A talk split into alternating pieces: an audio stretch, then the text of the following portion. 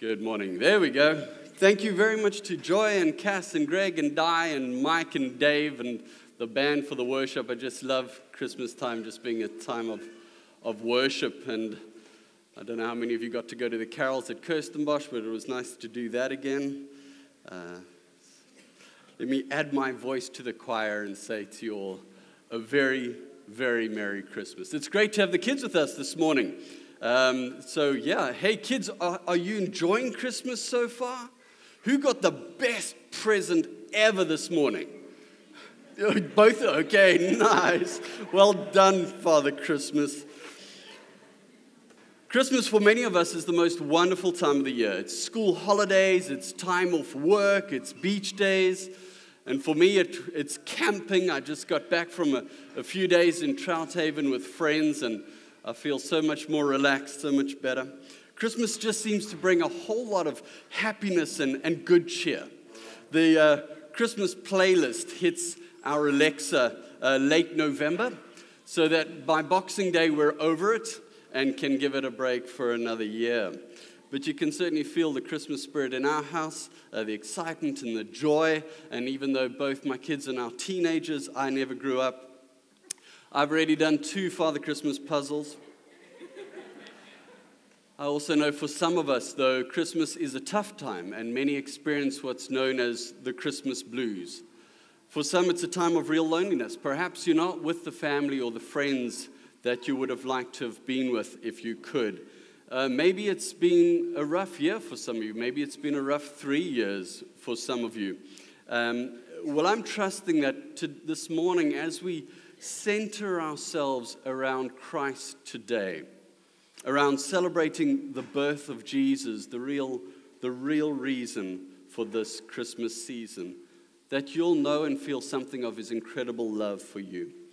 You'll feel his nearness to you as he is a source of light at this time. Today we're going to look at Christ, the light of the world. Christ, the light of the world.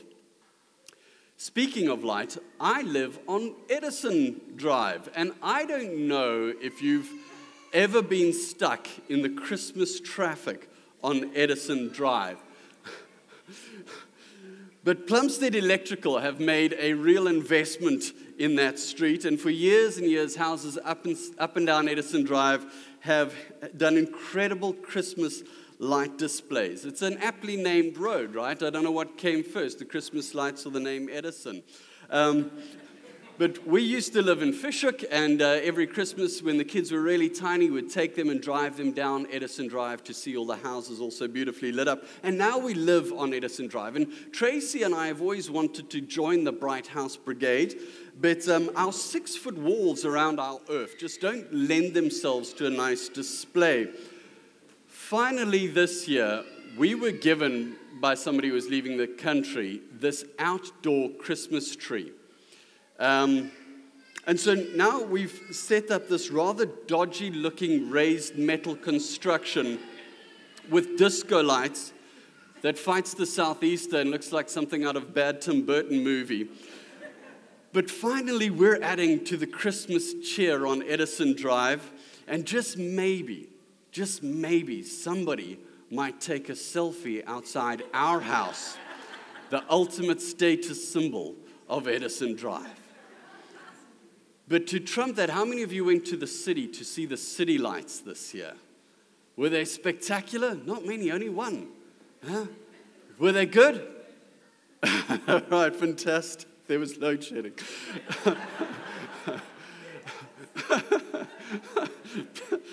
I just love decorating the Christmas tree. I mean, you put all these little uh, stars on and these Christmas balls and these Christmas toys, but the moment you plug in the lights, you stand back and you go like, oh, then it just comes to life. Light has been and always will be synonymous with Christmas. You see, light was present at the first Christmas. And I'm not talking about just that great star in the sky. I'm talking about light in the person of Jesus Christ. In him, the light of heaven broke through the darkness and into the darkness of this world. You see, this morning we're going to read through one of the least read Christmas passages. It's from John's Gospel. John's Gospel has a, a very different take, a very different beginning to the other Gospels. Matthew and Luke tell the story of, of Jesus' birth, the Immaculate Conception, the star in the sky, the wise men, the shepherds, the angels. These are all the narratives we love to read at this time of year because they're just rich with story and they're just so beautiful. But John's gospel is quite unlike them. John doesn't tell the circumstance of what happened as much as who Jesus really is and what he came to do. If the other gospels tell us the story of what happened, John's gospel tells us why it happened. And I'm going to read from 1 John. I've got a different version that I'm going to read to you today, but it's purposeful because there's one particular part of the translation that I find is nice to read both translations of. John 1 In the beginning was the Word, and the Word, being Jesus, was with God. And the Word was God. He was with God in the beginning. Through him, all things were made. Without him, nothing was made that has been made. And here's where we're picking up on today. In him was life, and that life was the light of men. The light shines in the darkness, but the darkness has not understood it. Your version says, the darkness has not overcome it. There came a man who was sent from God. His name was John. He came as a witness to testify concerning that light, so that through him all men might believe. He himself was not the light, he came only as a witness to the light. The true light that gives light to every man was coming into the world. He was in the world, and though the world was made through him, the world did not recognize him. Can you see where the true light comes from? John says Jesus is the source. The true light that gives light to everyone was coming into the world. The true light that gives light to everyone came into the world that first Christmas. Now, what is the significance of light? Well, in Bible times, light came from the sun, from the moon, from a few oil lamps. They weren't so lucky to have a couple hours of Eskom every day. They had no light switches, no street lamps, no headlamps, no torches. All the things that we take for granted today. Light wasn't just about convenience, light was safety and security. In some ways, it's the same today. The darkness itself isn't bad, it's what hides there. It's the reason we have security lights. It's the reason that we have night lights in our children's bedrooms. How many of you kids love the dark? Teenagers love the dark. Tracy and I once went camping in Kruger uh, quite a few years back, and we were deep in the wild in an unfenced campsite uh, where we stayed in these little two man canvas tents with these stretchers, and the stretchers rubbed right up against the edge of the tents. And our guides that were with us said to us, Don't let your elbows stick off the bed and lean out the stretcher because the leopards like to come past and nibble anything that sticks out the tent. And certainly no going to the loo in the night. Why? Because, same as in the days of, G- days of Jesus, the wild animals were around at night. And you see these big cats, they can see you and you can't see them. Robbers and baddies through the centuries have loved the dark. One of the great comforts of the dawn was that the light would illuminate the darkness, revealing the unknown. Light is safety and clarity, revealing the truth of what is out there. Five year old Andy was in the kitchen with his mother who was making supper, and she asked him to go into the pantry and get her a can of tomato soup. But he didn't want to go in alone because the pantry was very, very dark. It's dark and I'm scared, Andy said. And she asked again, and he persisted. Finally, his mom exhausted, said, It's okay, Andy. Jesus will be with you in there. Andy walked hesitantly to the pantry door, slowly opened it. He peeked inside. He saw it was really, really dark. And he started to leave when just suddenly he got this thought. And he opened the door and he said, Jesus, if you're in there, will you pass me that can of tomato soup? Light brings safety. John says in our passage that Jesus is the light of the world. What does he mean? Jesus is the light of the world. What does that mean? Light illuminates darkness, and in doing so, it vanquishes darkness. The light shines in the darkness, and the darkness has not overcome it. Verse 5. The light shines, and the darkness has not overcome it. You see, what John is saying here is that we all have a darkness that needs light. John is saying that our world can be a very dark place. You see, light in a light place is redundant. The purpose of light is to shine in the darkness. That's what Jesus came to do. John is saying there's a darkness in this world, and Jesus has come to shine light into it. Isaiah 9, he prophesied some 750 years before the birth of Jesus. And this is what he says, verse 9 Nevertheless, there will be no more gloom for those who are in distress. The people walking in darkness have seen a great light. On those living in the land of deep darkness, a light has dawned. Matthew, he quotes this prophecy when he talks about the ministry of Jesus. You see, for many, Christmas has become this sentimental story about animals and, and shepherds and, and, and a baby and singing angels. There are carols and there are shiny, shiny trees.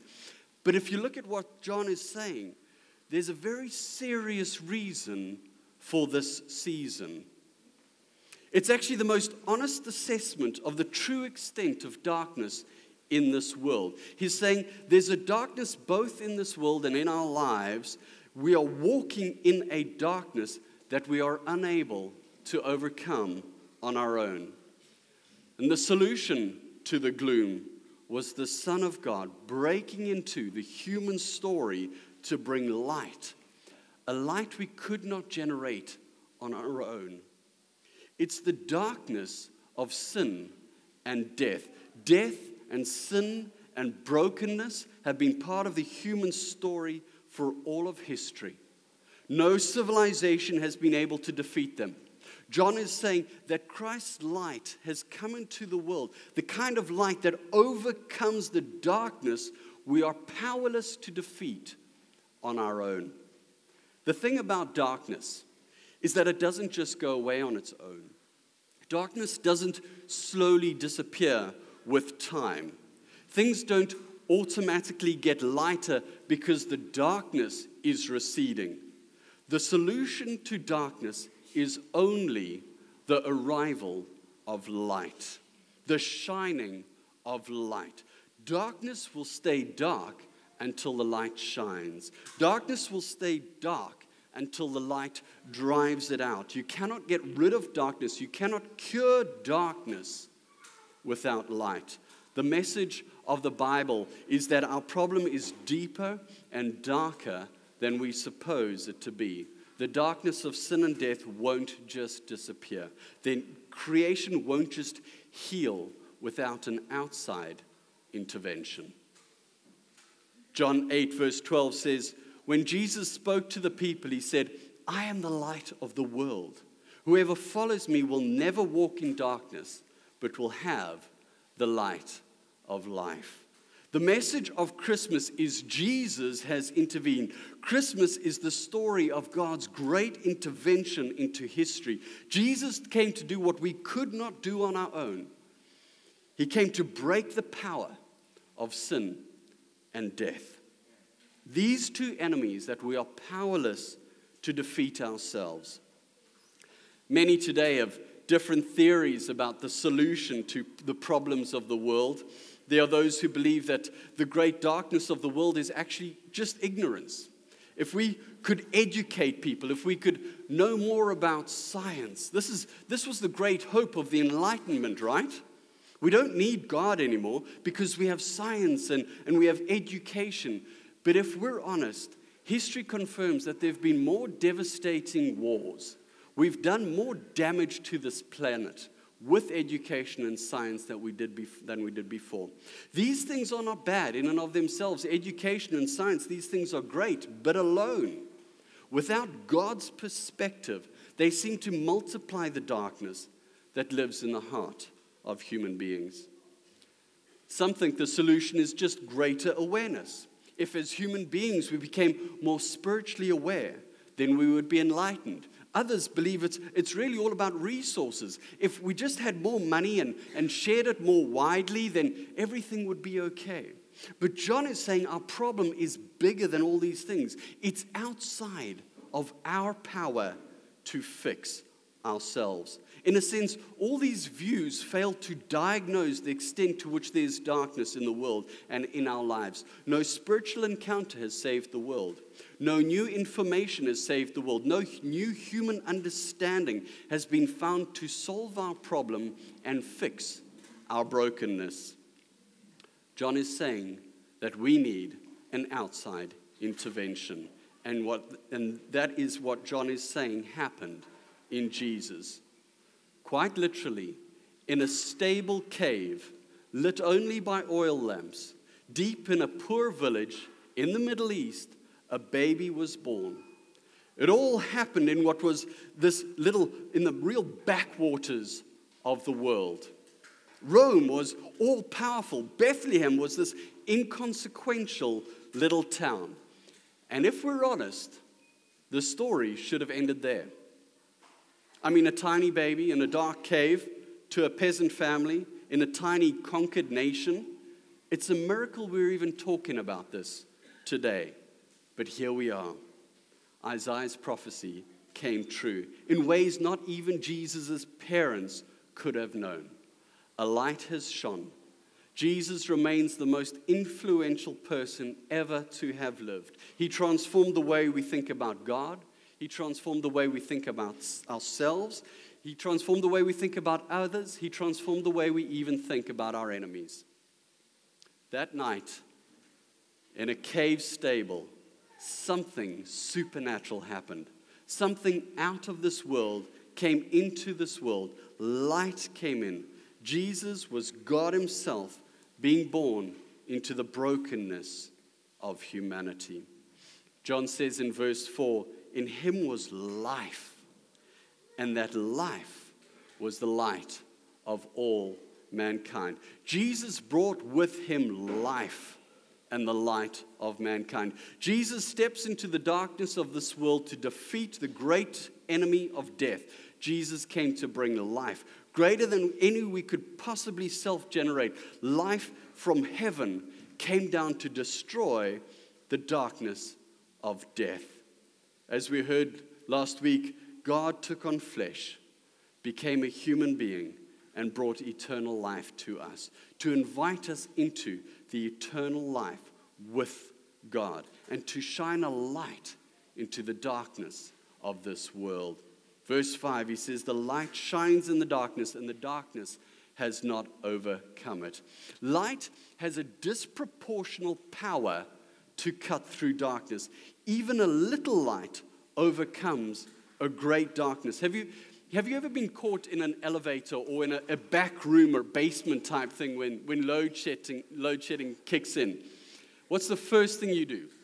You take out your little cell phone and you tap the little light on it, and suddenly a massive amount of the fear is gone. That tiny little LED light just beats back that great darkness, and you can see where you're going. It reveals the room. As great as that darkness was, it was nothing against the power of that little light. The light has shone in the darkness, and the darkness will not overcome it. So, what must we do this Christmas? Make Christ your light. Let me start by asking you, what is your light? In other words, when the world around you is dark, when it's depressing, when it's scary, when it's lonely, when you don't understand, as we all have times in our lives like this, where do you go to find light? What do you do to find hope and relief in the midst of darkness? What is the thing that obliterates darkness in your life? It's tempting to try and generate our own light, and often we treat Christmas like this. We, it's an attempt to, to create enough goodwill to overshadow the darkness. We try to be as joyous as we can, and in the hope that it'll overwhelm the discontent we actually feel, the sadness that we actually feel. But that fades, right? It doesn't last. That's not the message of John here. We can't generate our own light. And we need a light that never fades.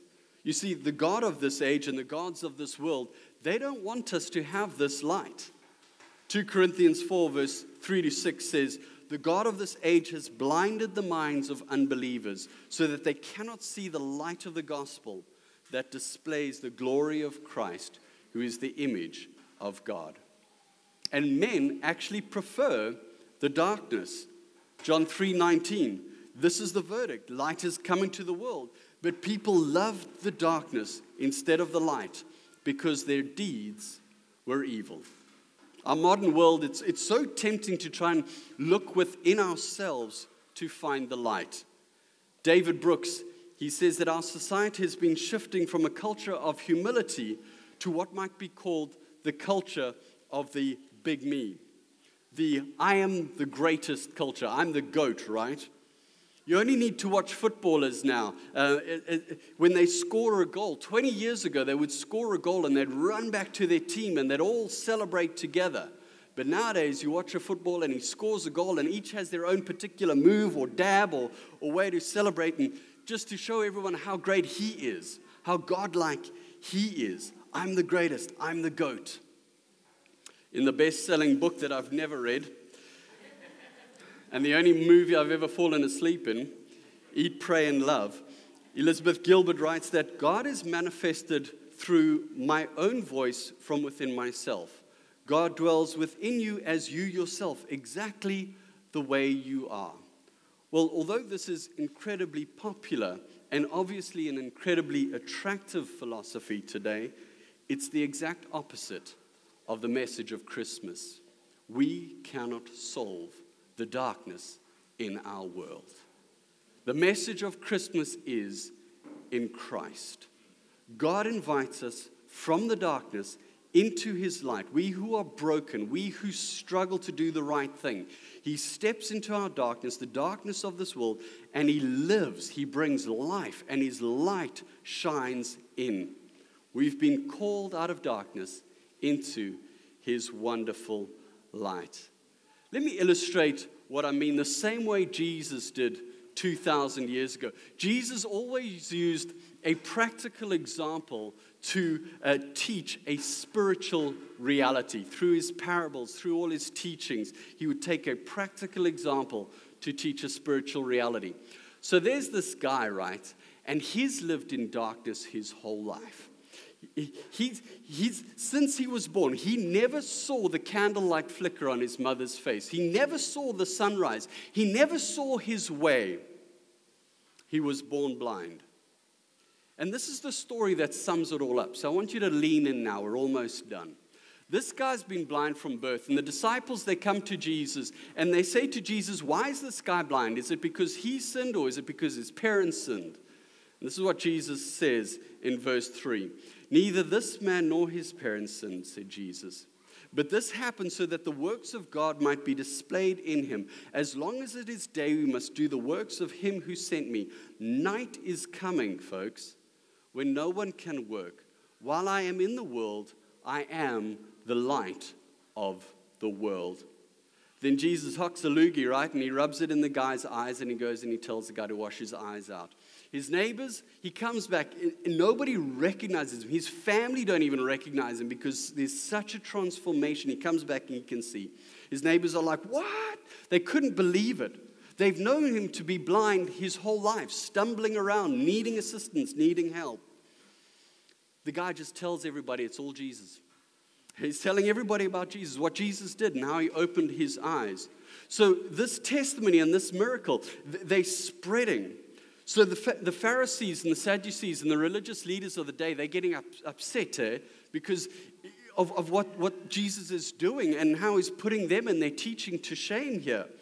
And so they start to, to try and intervene and, and they, they, they decide they're going to interview him and, and, and find a hole in the story. They're going to interview his parents. They're going to interview the neighbors. And it's an incredible story. Go read it in John 8. And, and they, the, the Pharisees and the Sadducees, they're trying to find a hole. They eventually go back to the guy who was blind. And they want him to throw Jesus under the bus, right? So they say to him, uh, in verse 24, a second time they summoned the man who had been, been blind. And they said, Give glory to God by telling the truth. All right? They said, We know this man is a sinner. They're talking about Jesus. He replied, Whether he is a sinner or not, I do not know. One thing I do know I was blind, but now I see. Do you get it? He's saying, Once I lived in darkness, and then Jesus turned the light on. I get it because I know what it's like to be blind in my sin. I get it because I know what it's like to go through times of darkness. I get it because I know what it's like to have Jesus turn the light on in my life. This Christmas, let Jesus be your light.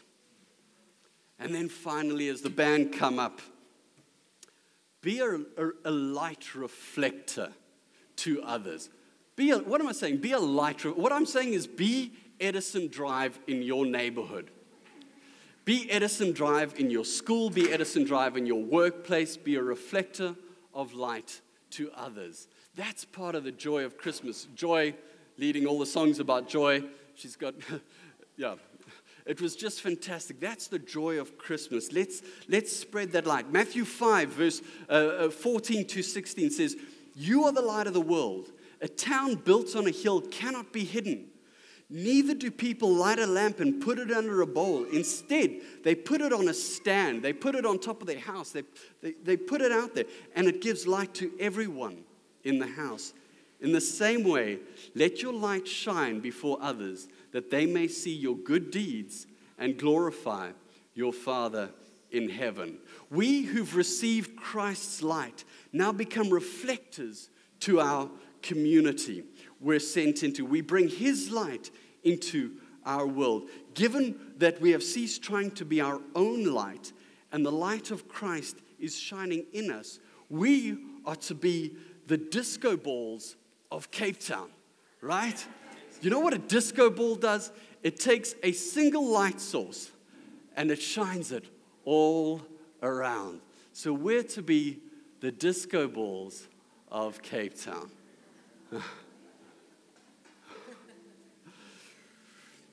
Who in your life needs light right now? What would the light of Christ look like to them this Christmas? Let's pray. Our Father God, we're just so grateful that you stepped down from heaven.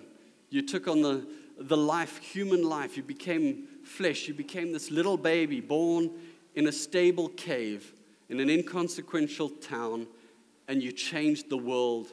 You certainly changed my world. I thank you, Father God, that you came, you stepped into this darkness to shine a light so that we might see where, what we're to do, we might see where we're to go. Lead us, Lord God. You're our shepherd, the shepherd that holds the light. Thank you, Father God, that this Christmas we get to worship you with such joy. Let our joy be contagious, Lord Jesus. We love you, Father. Amen.